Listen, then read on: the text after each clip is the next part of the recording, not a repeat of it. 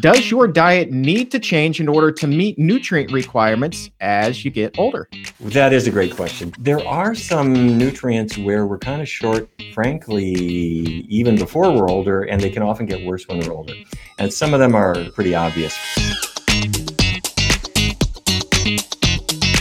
Welcome to the Exam Room Podcast, brought to you by the Physicians Committee. Hi, I am the weight loss champion, Chuck Carroll. Thank you so very much for raising your health IQ with us in more than 130 countries and healthy cities coast to coast. Ghent, Belgium, Atlanta, Georgia, Tucson, Arizona.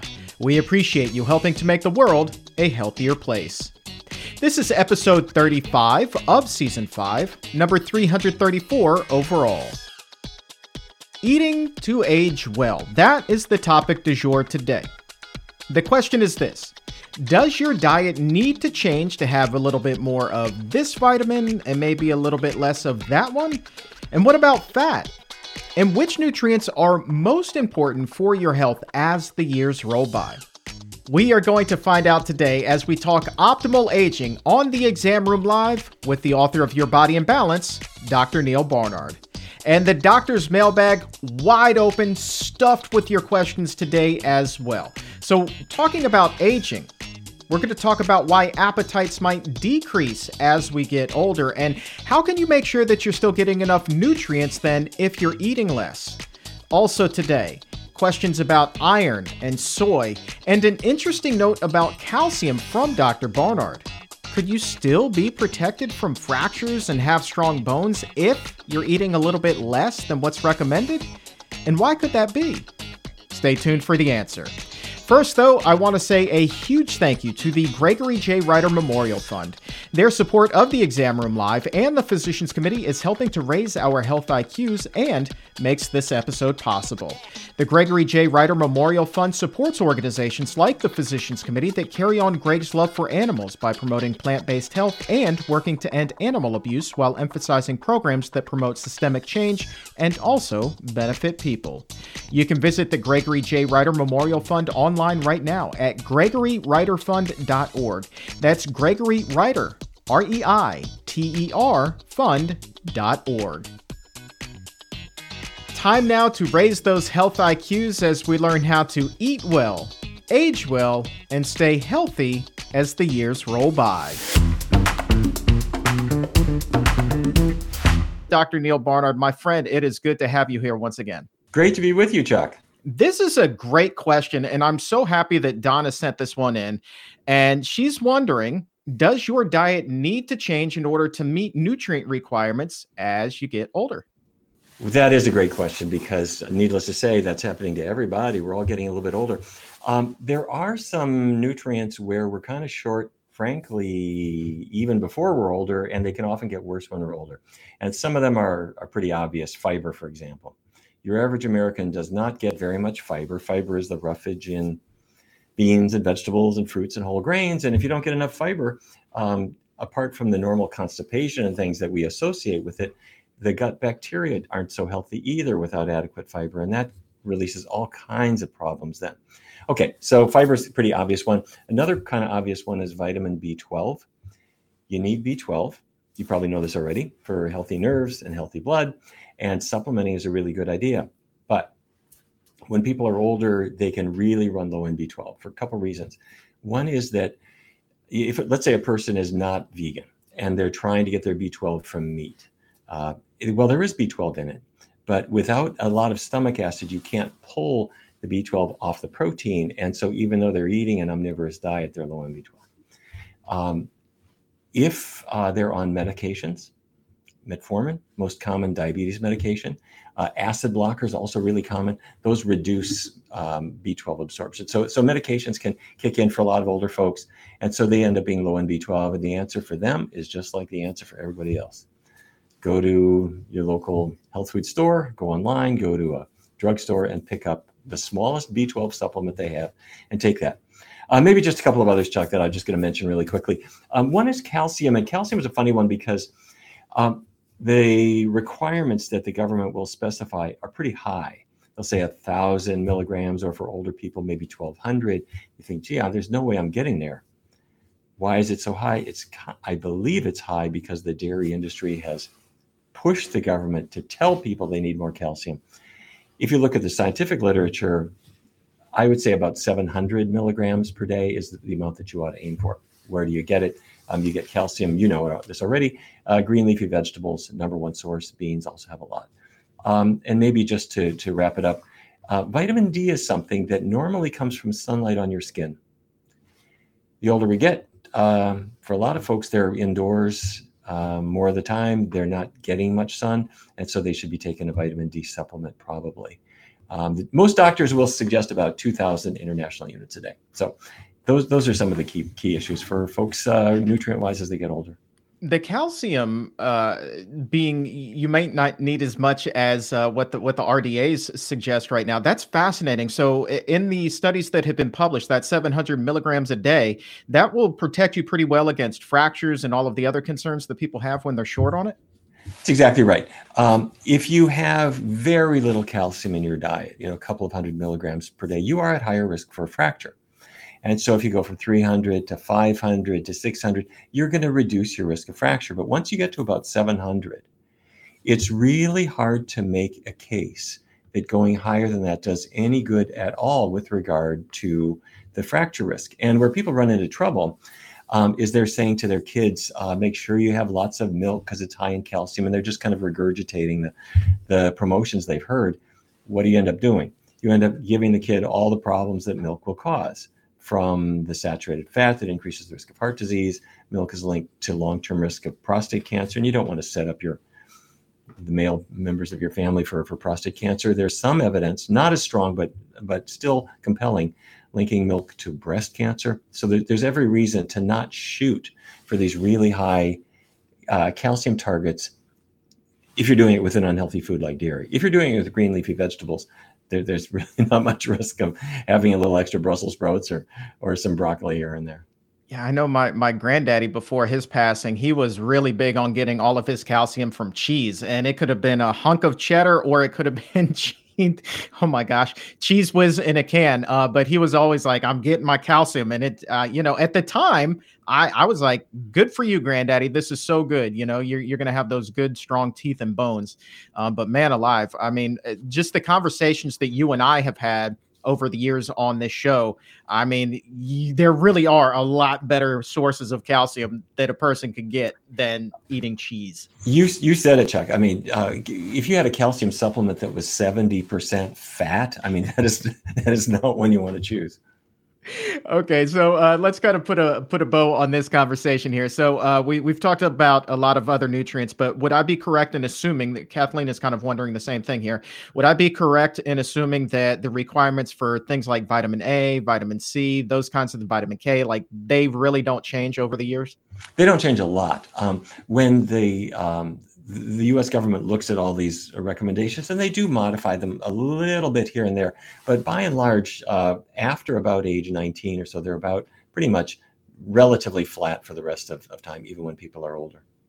Here's an interesting one from Lori. She sent me an email and she uh, she linked off to an article that said that seniors should increase their fat intake. Do you know whether or not there is any scientific evidence to back that up?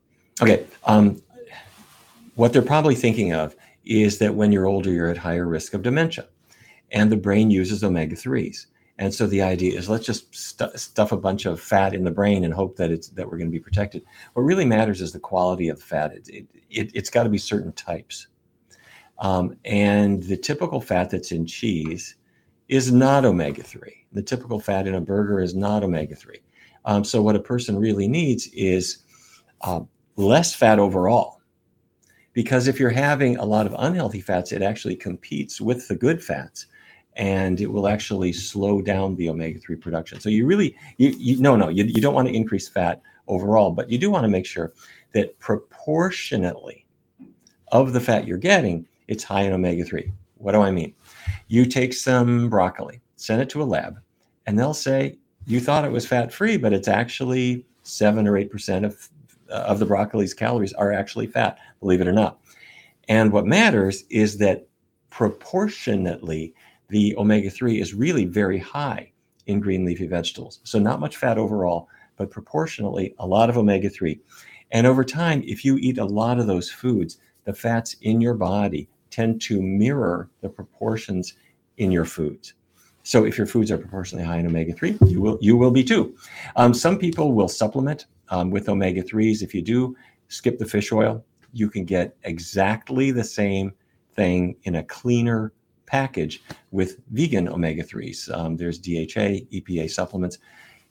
Uh, controversial. Uh, they probably increase the risk of prostate cancer in men. So a lot of people are not recommending them. But if you're choosing, um, that's that's what people are looking at. All right, so we're talking about omega 3 and brain health there, but Troy's wondering about what other nutrients might be important for brain health. Uh, certain things you got to avoid, um, certain things you want to pump in. Um, number one thing to avoid, and you've heard me say this before saturated fat. That's the fat that's in dairy, fat that's in, in meat. Um, even your Chinook salmon has a surprising amount of saturated fat, strongly linked to dementia, particularly Alzheimer's. And the Chicago Health and Aging Project, almost 20 years ago, reported these findings that people eating the most saturated fat, that means dairy, that means meat, had about two to three times higher risk of Alzheimer's compared to people who generally avoided those things. So, saturated fat, avoid. Trans fats, avoid. That means snack foods. It also means um, there are traces in dairy of trans fats, believe it or not. Um, uh, also, to avoid excess iron. Uh, not green leafy vegetables, they're okay because they have non heme iron, but uh, meat products have iron, uh, animal products have too much copper, those can damage the brain. Things to take advantage of um, vitamin E is actually okay, and that's in nuts and seeds. Not a lot uh, because, yes, they are fattening, uh, but maybe an ounce, something like that a day will give you a good chunk of uh, vitamin E. And vegetables and fruits in general, when researchers look at people who avoid them, people who eat vegetables and fruits, uh, the vegetable and fruit eaters have a lot lower risk of cognitive decline, even if you're just comparing like a person who has zero versus a person who has about one serving a day. So you pump it up, you have two or three servings a day. Um, you're getting you're you're doing your brain a big favor there too.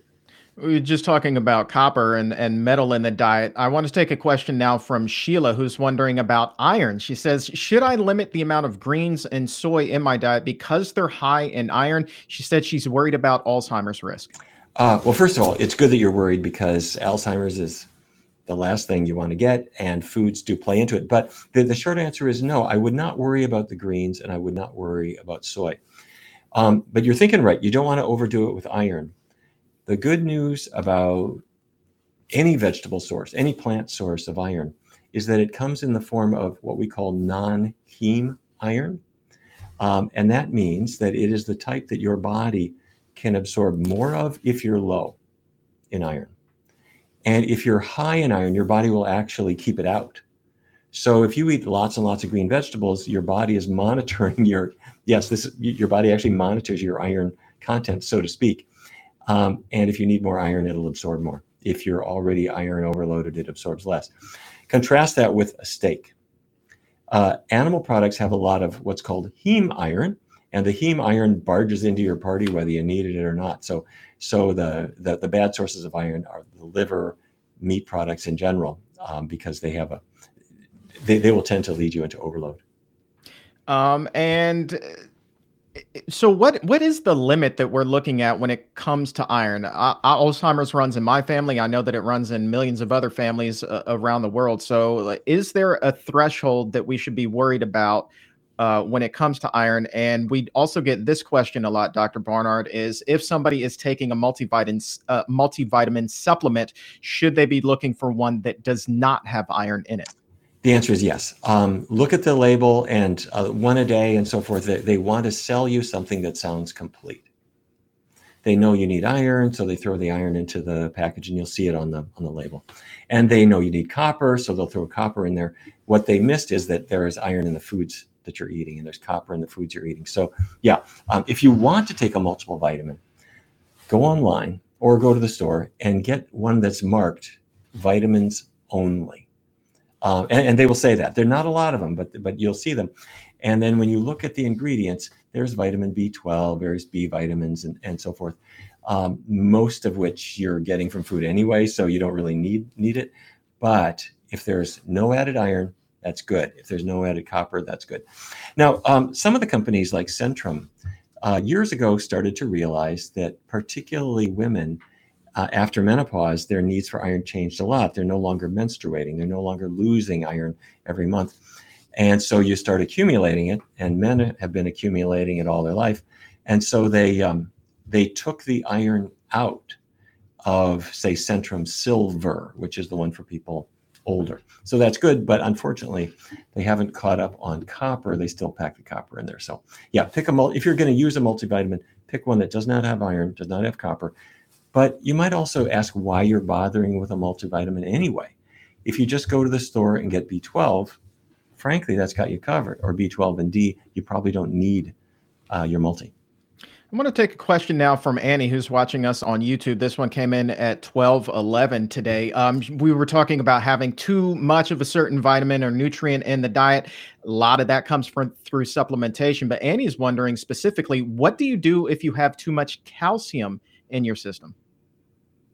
Too much calcium in your system. I, I guess I'm wondering what uh, what she's thinking about now. If if it's that you got a blood test and it just showed that it was high in calcium, your doctor is going to investigate that and see if there's some other some other explanation that's it's that's not a common finding, and, and your doctor can look to see if there's a physiological explanation.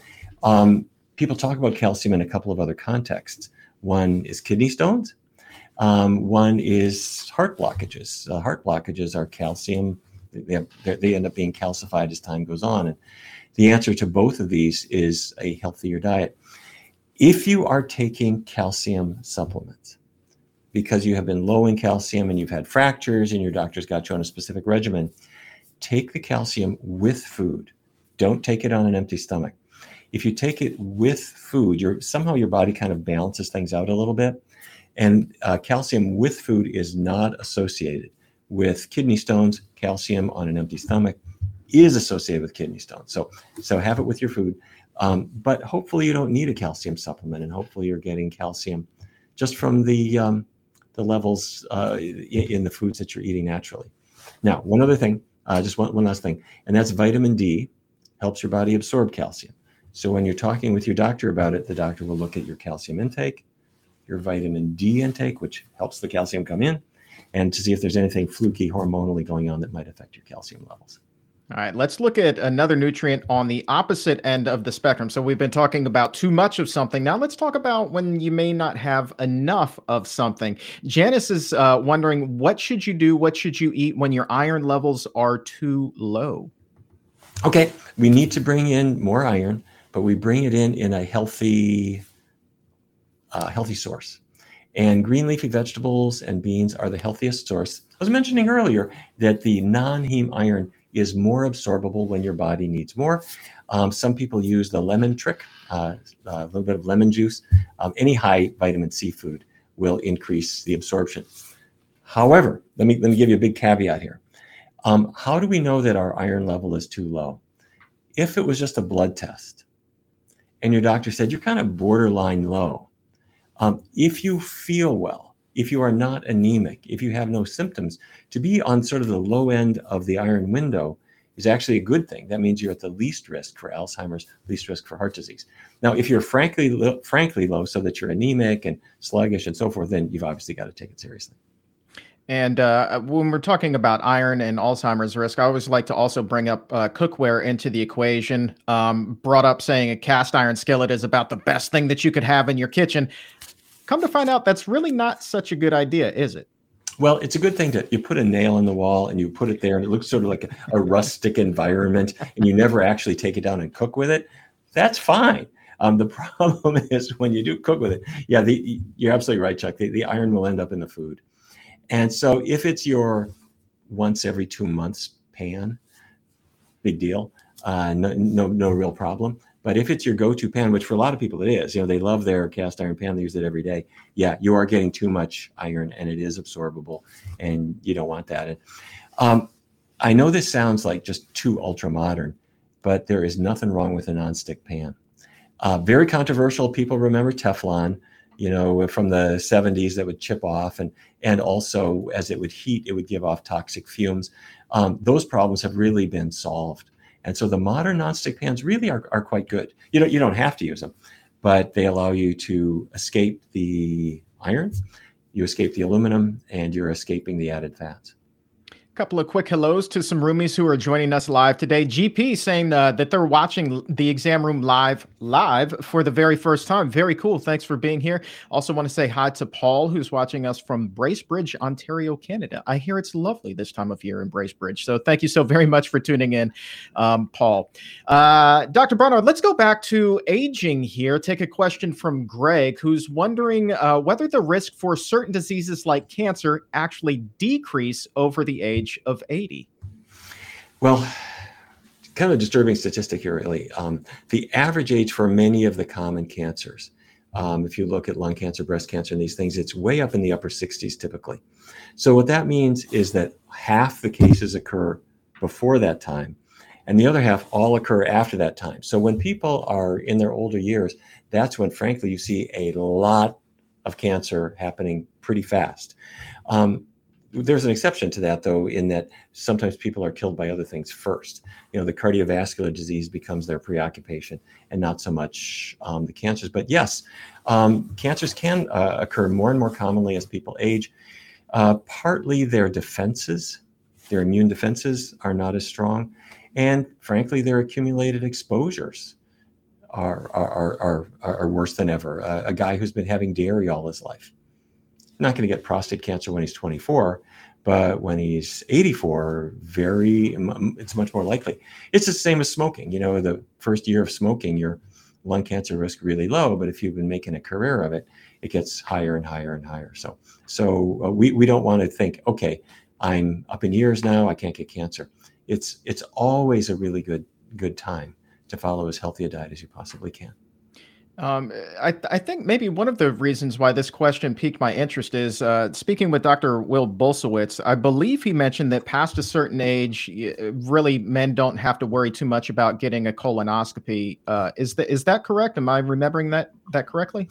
Um, that's reasonable advice, um, and and it's for for a couple of reasons. It's not that you're not at risk for colorectal cancer; it's that it takes time for colorectal cancer to develop and so that's why the colonoscopies are recommended maybe even every five years or, or less often.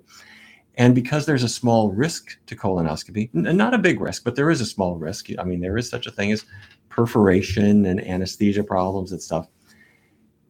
The doctor makes kind of an equation and says, What's your real benefit? What's the likelihood I'm going to find anything versus what's the likelihood of your having a problem with it?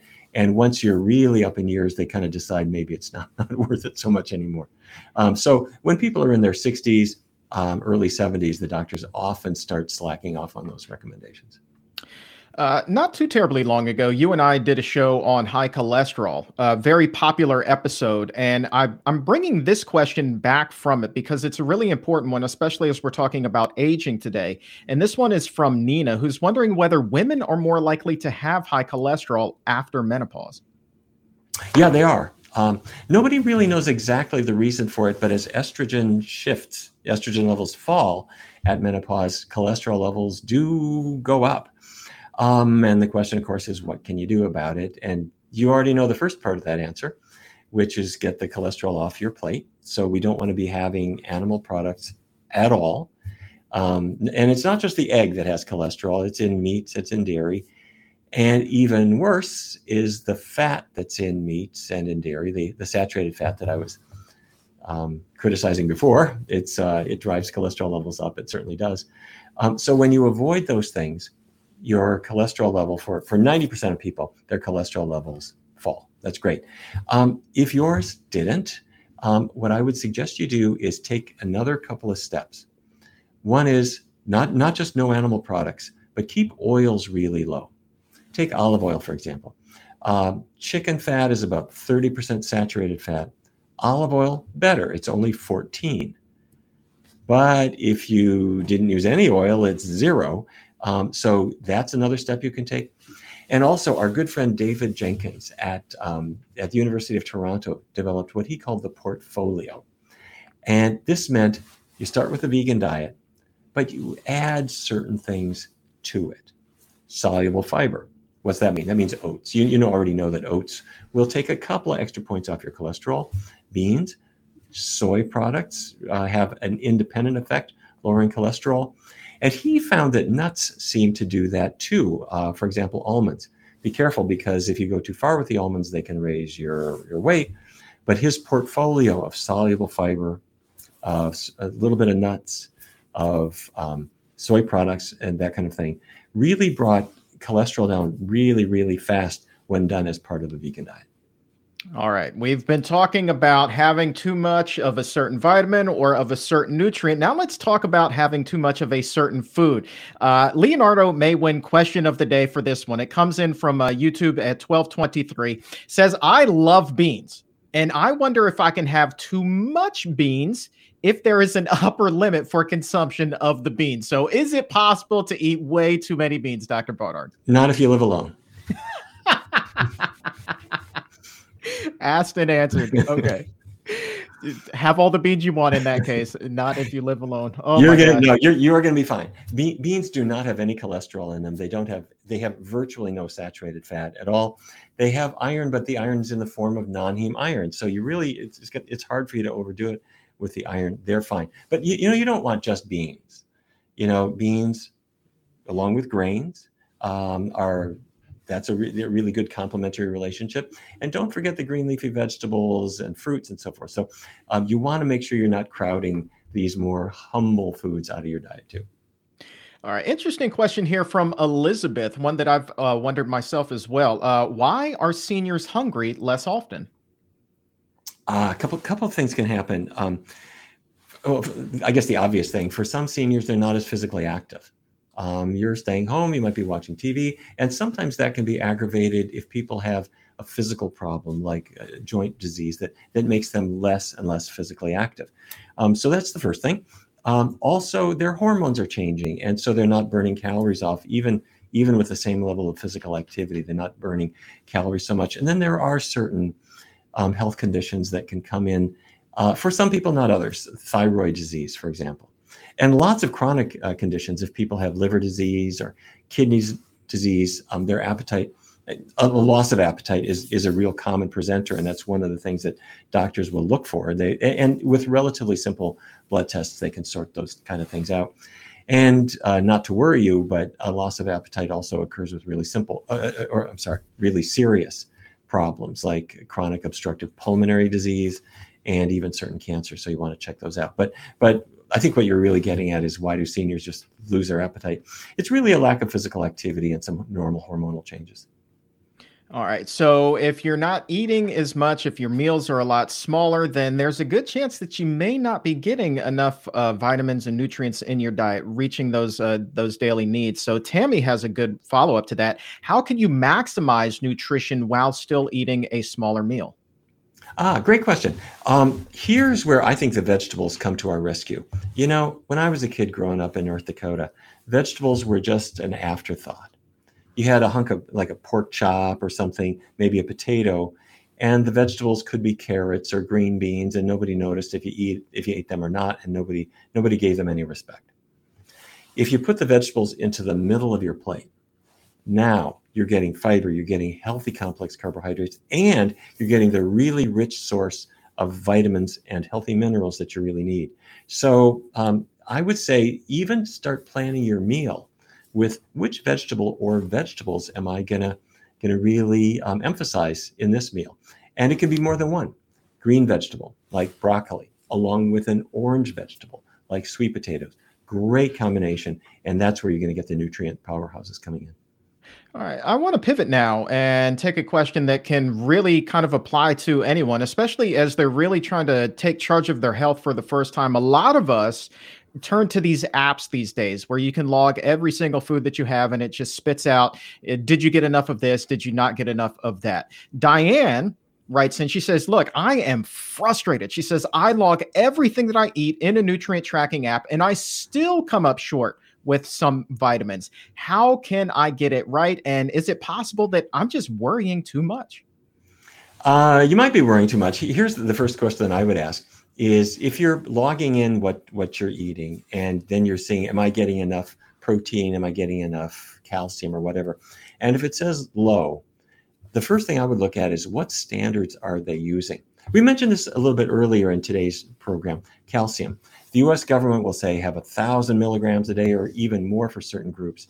It's really hard to defend that based on science. So you might say well i'm at 750 i'm too low. Uh-uh 750 is fine. Um, same with iron. Um, if your iron levels are on the low end of normal and you're not symptomatic, meaning you're not tired, you feel well, there's nothing health wise going on, there's no reason to really be pushing for some astronomical level. Same for protein. Uh, protein has kind of near religious significance for some people. You've got to have lots and lots of protein. Got to have 100 grams a day, got to have 200 grams a day. Ridiculous. Uh, an adult woman needs 46 grams a day, according to the government. And even that has a buffer that's higher than her, her actual needs. Uh, for men, it's 56. So, anyway, that's the first thing to think about. Uh, are the standards right or are they exaggerated? And the other thing is to make sure that you're getting a healthy um, mix of things in your diet. And that's four groups. You might know them already fruits, vegetables, whole grains, and the, the bean group or, or the legume group beans, peas, lentils. If you're getting lots of vegetables, fruits, whole grains, and beans, that nutrient mix is going to be just about optimal. And don't forget the B12 uh, added to it. And, and at that point, you can probably not look at the app quite, quite as often as you might be doing now. Betsy uh, checking in in the chat room says, uh, "Look, my appetite is just fine, and I'm a senior." She says, "Look, not this senior. I am literally hungry all the time." So, uh, Betsy uh, probably eating a healthy diet if she's joining us here today. Right. Um, here's a here's another question about menopause. I know that this is menopause is something that you cover extensively in your book, Your Body in Balance. We talked a little bit about it on the show here today, also, but I don't think that we've ever been asked this question in particular. Uh, Donna Fay at twelve twenty eight, she's joining us on Facebook today. She says, "I'm going through menopause. Are grains still good for me?"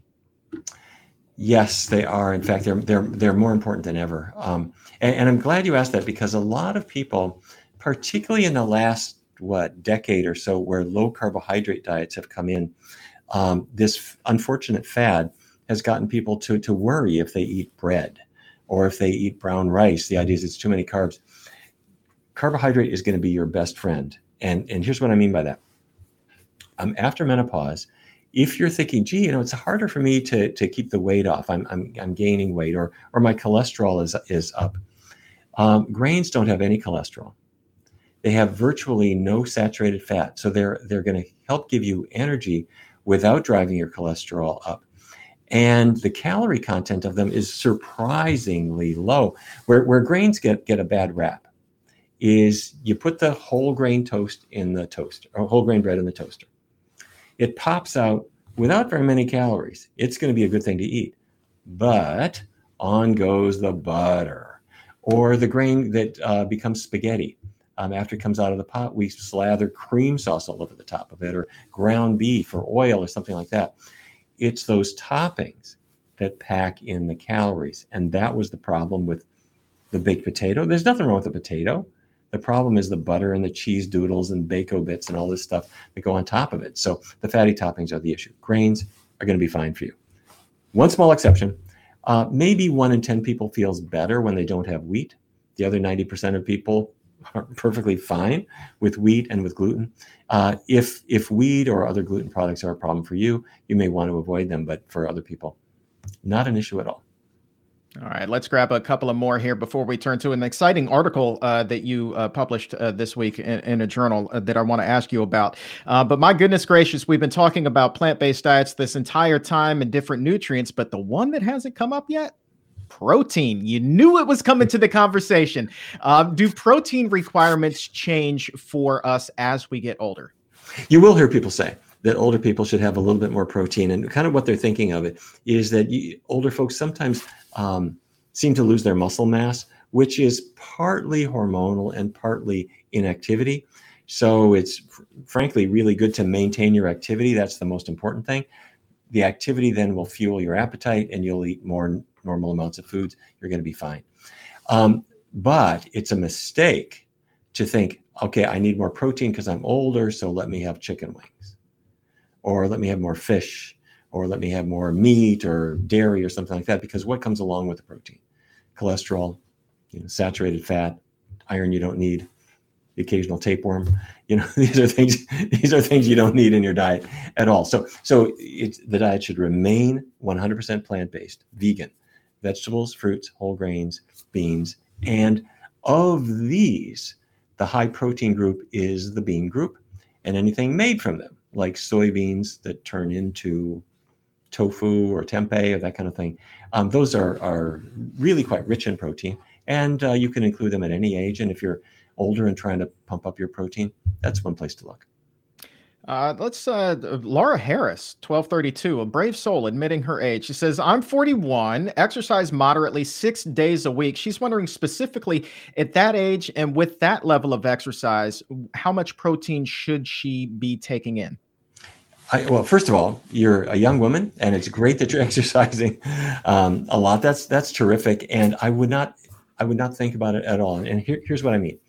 Let's say you're out there for a run or a good brisk walk, and you know your muscles need more oxygen because they're working, right? How much oxygen should you take in? I don't know. I never measured it. You don't have to think about it. Why? Because your blood, your, your body is monitoring your oxygen needs. And when you are hypoxic, when you are low in oxygen, your body automatically tells your diaphragm to start kicking in. You start breathing much more rapidly. You take in the oxygen and then you breathe more slowly your body is pretty smart when it comes to protein needs too, and also caloric needs in general. You could run a whole marathon. You could do that every day um, if you had the energy to do it, and your you would not really have to plan so much how many calories you need because your body naturally kicks in extra hunger, and along with the natural foods that you're eating, you get the additional not just calories, not just carbohydrates for energy, but you get the protein right along with it. So, your physical activity makes you hungry. The hunger brings food on your plate. You'll naturally pile it higher, and protein just comes right along for the ride. All right. I want to wrap up today by pivoting and talking about something completely different.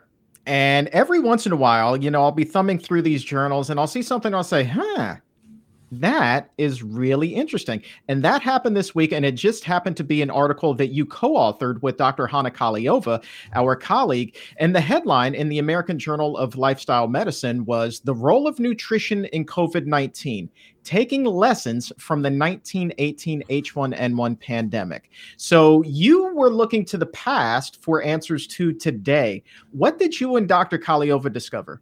It's the most remarkable thing. You go back a century and there was a terrible pandemic, and it was influenza. And it, the, parallels are enormous. You know, uh, the coronavirus started in animals too, it started in bats. Um, and whether people believe the bats were in the Wuhan market or in a Wuhan area laboratory, either way, it came from animals. Influenza came from birds. And it's, it's a bird borne virus, and wild birds put it into domestic flocks and then it got into the human population. And in, 19, in 1918, we had virtually no immunity to it, and it killed a lot of people, far more than COVID 19. However, there was a lesson.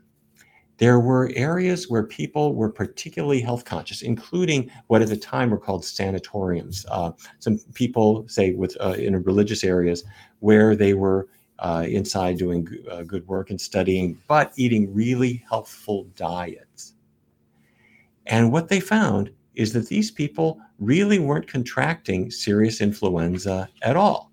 Um, now, you might say, well, they're socially distanced and so forth, but even if they would get it, nobody seemed to need the hospitalizations and so forth. And that led to this hypothesis that arose really back in 2020 as soon as, as coronavirus came in the hypothesis that if a healthy diet would help against influenza, maybe it would help against coronavirus. And so right away we started to see, yeah, the people who are are thinner have less risk of severe COVID-19. That if they don't have diabetes, they have less risk of severe COVID-19. And then people did the ultimate question, asked the ultimate question. Forgetting just diabetes and obesity, what is on your plate? And there were two really good studies. One had was healthcare workers in six different countries, people following a healthy plant-based diet, much less likely to have severe COVID. And then there was the COVID symptom study, half a million participants, huge study, showed exactly the same thing. The more people were plant based, the less risk they had of severe COVID 19. Caveat to that last study uh, people who are, who are um, as part of the, the, the healthcare workers study, uh, those who are following low carb diets, much higher risk of severe COVID 19. So, the lessons we learned back in 1918 that there's something about a healthy diet and a hygienic lifestyle that just seems to, to allow people to repel the, the serious illness in the, in the face of, a, of an infection does apply to COVID. Now, the reason this really matters now is that COVID, the COVID story is changing every couple of months. Different viral variant, uh, different vaccination uh, prevalences, uh, different exposures. Every, everything is kind of a, a changing landscape. But the one constant here is that people who eat in a healthy way and who are able to use a healthy diet to keep their bodies healthy have much, much, much better odds of if they catch the virus, of throwing it off and not letting uh, not letting it become serious. Total, you know, what if type question here. Uh, as we record this here, there have been more than 6 million deaths worldwide from COVID 19, nearly a million here in the States if, and this is a, a huge if, but if everyone were eating a plant based diet, how do you think that number would change from what it is today? At the risk of sounding overly strident, first of all, that number would have been zero. Um, if people had left the animals alone, um, you, you, animal products that carry animal viruses into the human population have been to, to blame for all kinds of problems. Um, and so, uh, back with the influenza from 1918, as I mentioned, it, it, came from people who had flocks of birds that they were going to eat, and you have a big outdoor flock, and the wild birds uh, join with them and spread the wild bird virus into the flocks. And so, people eating poultry, um, the the farm workers and farm dwellers were the the first nodes of that infection that then spread spread out from there. And we see this over and over again with one pandemic after another. People want to eat bats and other animals and they maintain markets for them or they're curious about them and they want to experiment on them in a laboratory whatever. When you bring the animals into your proximity because you're going to abuse them or eat them or whatever um, that's when the viruses jump. If you don't do that the viruses don't jump. Okay but that's not exactly what you asked me. Um, chuck you're thinking let's say let's say you're going to get the virus but if people were really following a truly healthy diet um, would the risk of severe illness go down and by how much? The answer is yeah, even in the most conservative projections, the reduction in severe illness would be somewhere on the order of between 40 and 70% reduction, and perhaps even a greater reduction in that. Um, if you factor in then also the reductions in diabetes, the reductions in obesity that the diet brings, the um, the risk reduction is just absolutely huge. It's sort of like what happens to lung cancer if everybody stops smoking. Wouldn't go to zero, but it goes dramatically down. And so when people are on healthy diets, the, the payoff is just huge for the infectious diseases as well as the, the other chronic diseases we always talk about. That is a very interesting conversation, and maybe it's one that we can uh, circle back to at some point. Um, my goodness gracious, a lot of great information there, uh, Dr. Barnard. Thanks so very much for joining us today, my friend. You bet. Thank you, Chuck.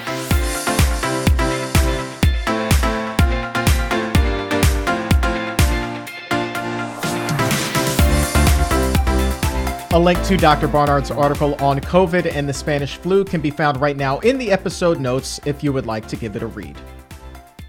You know, there were a lot of questions left over in the doctor's mailbag today, so we're going to do a follow up show when it comes to healthy aging. Still so much to get to.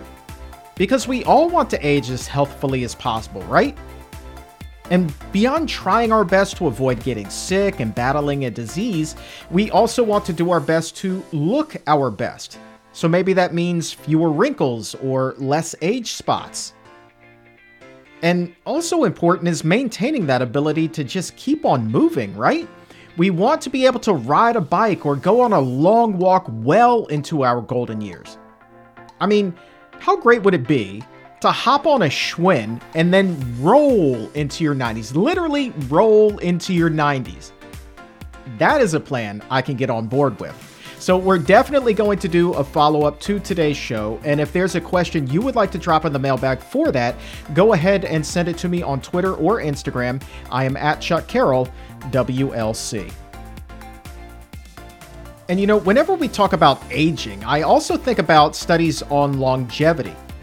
And I think that my favorite is probably the Adventist Health Study.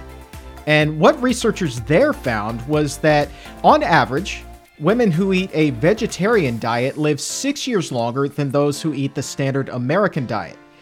And now get this for vegetarian men, that number climbs all the way up to nine and a half years. Nine and a half years. Now, here were the biggest five factors in that study, according to researchers. They said, look, if the person never smoked, they weren't overweight, they exercised frequently, they ate nuts on a regular basis, and they followed a vegetarian diet, they're going to be in pretty good shape. So when you put all those things together, the participants who went five for five with those factors, they lived not six years longer, not nine years longer, but approximately 10 years longer than those eating the standard American diet and living the standard American lifestyle. That is a huge difference. And it's not an anomaly either. You have massive studies conducted around the world, different countries and different corners of the earth, who now for years have been reaching a similar conclusion. What you eat really does matter. And after hearing all of this today, if you're feeling inspired, you're feeling educated, and you're ready to roll into your 90s on a bike, why not continue to raise that health IQ with us? So go ahead and subscribe to the Exam Room podcast by the Physicians Committee on Apple Podcast or Spotify, wherever it is that you get your shows. And when you subscribe, please also do us a favor and leave a five star rating. Before we wrap up today, I want to say a huge thank you one more time to the Gregory J. Reiter Memorial Fund. Their support of the Exam Room Live and the Physicians Committee is helping to raise our health IQs and made this episode possible. The Gregory J. Reiter Memorial Fund supports organizations like the Physicians Committee that carry on Greg's love for animals by promoting plant based health and working to end animal abuse while emphasizing programs that promote systemic change and also benefit people. You can visit the Gregory J. Reiter Memorial Fund online at gregoryreiterfund.org. That's Gregory Reiter, spelled R E I T E R, fund.org. And for today, that is going to wrap things up. I want to say thank you one more time to Dr. Neal Barnard for being here and helping to raise our health IQs and teaching us how to eat well to age well. And for everyone here at the Physicians Committee, I am the weight loss champion, Chuck Carroll. Thank you so very much for listening. And remember, as always, keep it plant based.